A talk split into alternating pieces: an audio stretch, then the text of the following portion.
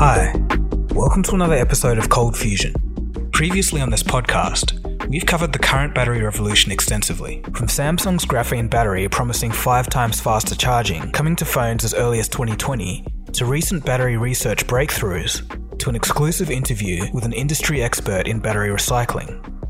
In all of this, the company that has come up the most is Tesla. Love them or hate them, they were the pioneers of the latest iteration of the electric car. They forced innovation from industry old guards like Porsche and Jaguar, which is great. This isn't to mention their batteries used in industrial settings, such as balancing power grids. Elon Musk last year claimed something especially outlandish: a new battery that could last for over a million miles. Critics thought it was impossible, but a new study may prove that it is possible and indeed is coming. In this podcast, we'll learn what's going on. You are listening to Cold Fusion.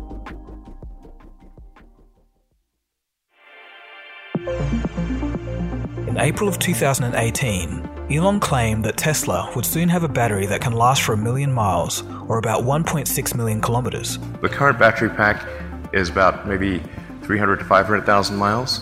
Uh, the new battery pack, probably going into production next year, is designed explicitly for a million miles of operation. The entire vehicle, battery pack inclusive, it's designed to operate for a million miles with minimal maintenance. After this amount of use, it will still have over ninety percent battery health remaining. To put that into context, that's two times the current lifespan of Tesla's contemporary batteries. We'll get to the details of the battery in a second, but if as claimed, this could put electric cars in general in an interesting position. According to N B C News, a regular petrol car lasts for about one hundred fifty thousand to three hundred thousand miles before something breaks that makes it not worth repairing. When you think about it, a regular petrol-powered car is actually pretty complicated. It needs regular maintenance to keep it operational, and it's unavoidable that some parts just wear out after a given amount of time. Problems like a slipping automatic gearbox or a blown head gasket can be expensive to repair and can take a car off the road permanently. Electric cars are much simpler, with the only major moving parts being the electric motor and usually a single-speed transmission. With these new batteries, this all means electric cars could last longer than their petrol counterparts. It goes further than this though. As you've previously seen in the battery recycling episode, Rob, the industry expert I interviewed for the piece, stated that electric vehicle batteries have much more life after being used up in the car. They can then be used in power management to support a grid, and after that, lower and lower power consumption requirements until they can finally be recycled. With a battery with twice the state-of-the-art lifespan, this opens up a whole new world of opportunities. A physicist by the name of Jeff Dahn led the research of the new battery, which was vastly superior to any other lithium-ion battery previously seen. Jeff is already a leading expert in lithium-ion research. Him and his team at Dalhousie University has an exclusive licensing agreement with Tesla. This suggests that this technology could appear in the company's cars. The details of the paper are pretty extensive.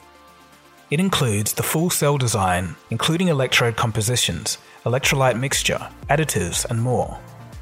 The team's results show that these batteries could be charged and depleted more than four thousand times, and after this, they only lose ten percent of their original energy capacity. To put this into perspective, a twenty fourteen paper showed that similar lithium-ion batteries lost half their capacity after only a thousand cycles.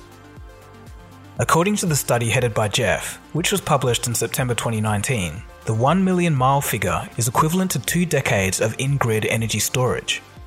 What's interesting though is that the authors of the paper don't herald this all as a new breakthrough. They present it as a benchmark for other battery researchers.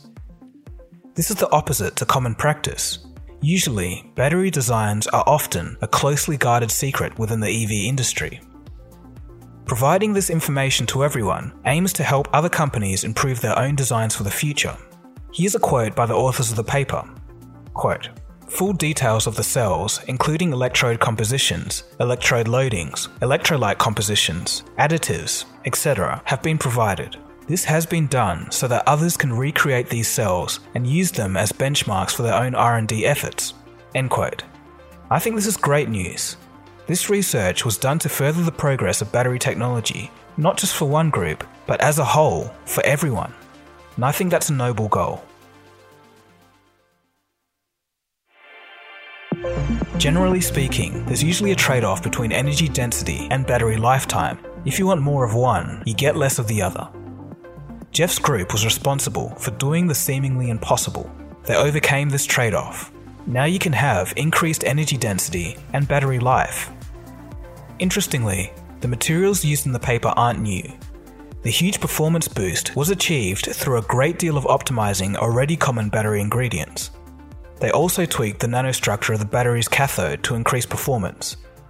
The new nanostructure is less likely to develop cracks when the battery is charging. Cracks in the cathode material cause a decrease in the lifetime and performance of the battery, and this happens during repeated charging cycles. Basically, the new cathode and this new battery will be able to resist more wear over time. Jeff Dahn estimates that most E V users use only about a quarter of a charge per day.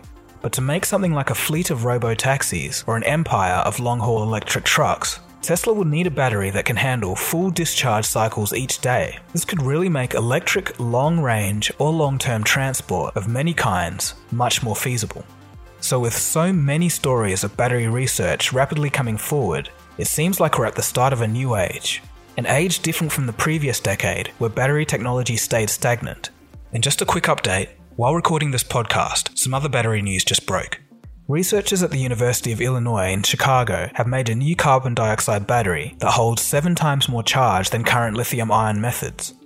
They published their findings in the Journal of Advanced Materials. If you've enjoyed this episode of Cold Fusion, please head over to Apple Podcasts, subscribe, and leave a review. For those of you who have Android phones, you can listen and subscribe to Cold Fusion on Google Podcasts and Spotify. This has been Dagogo, and thanks for listening to the Cold Fusion podcast. Cheers, guys.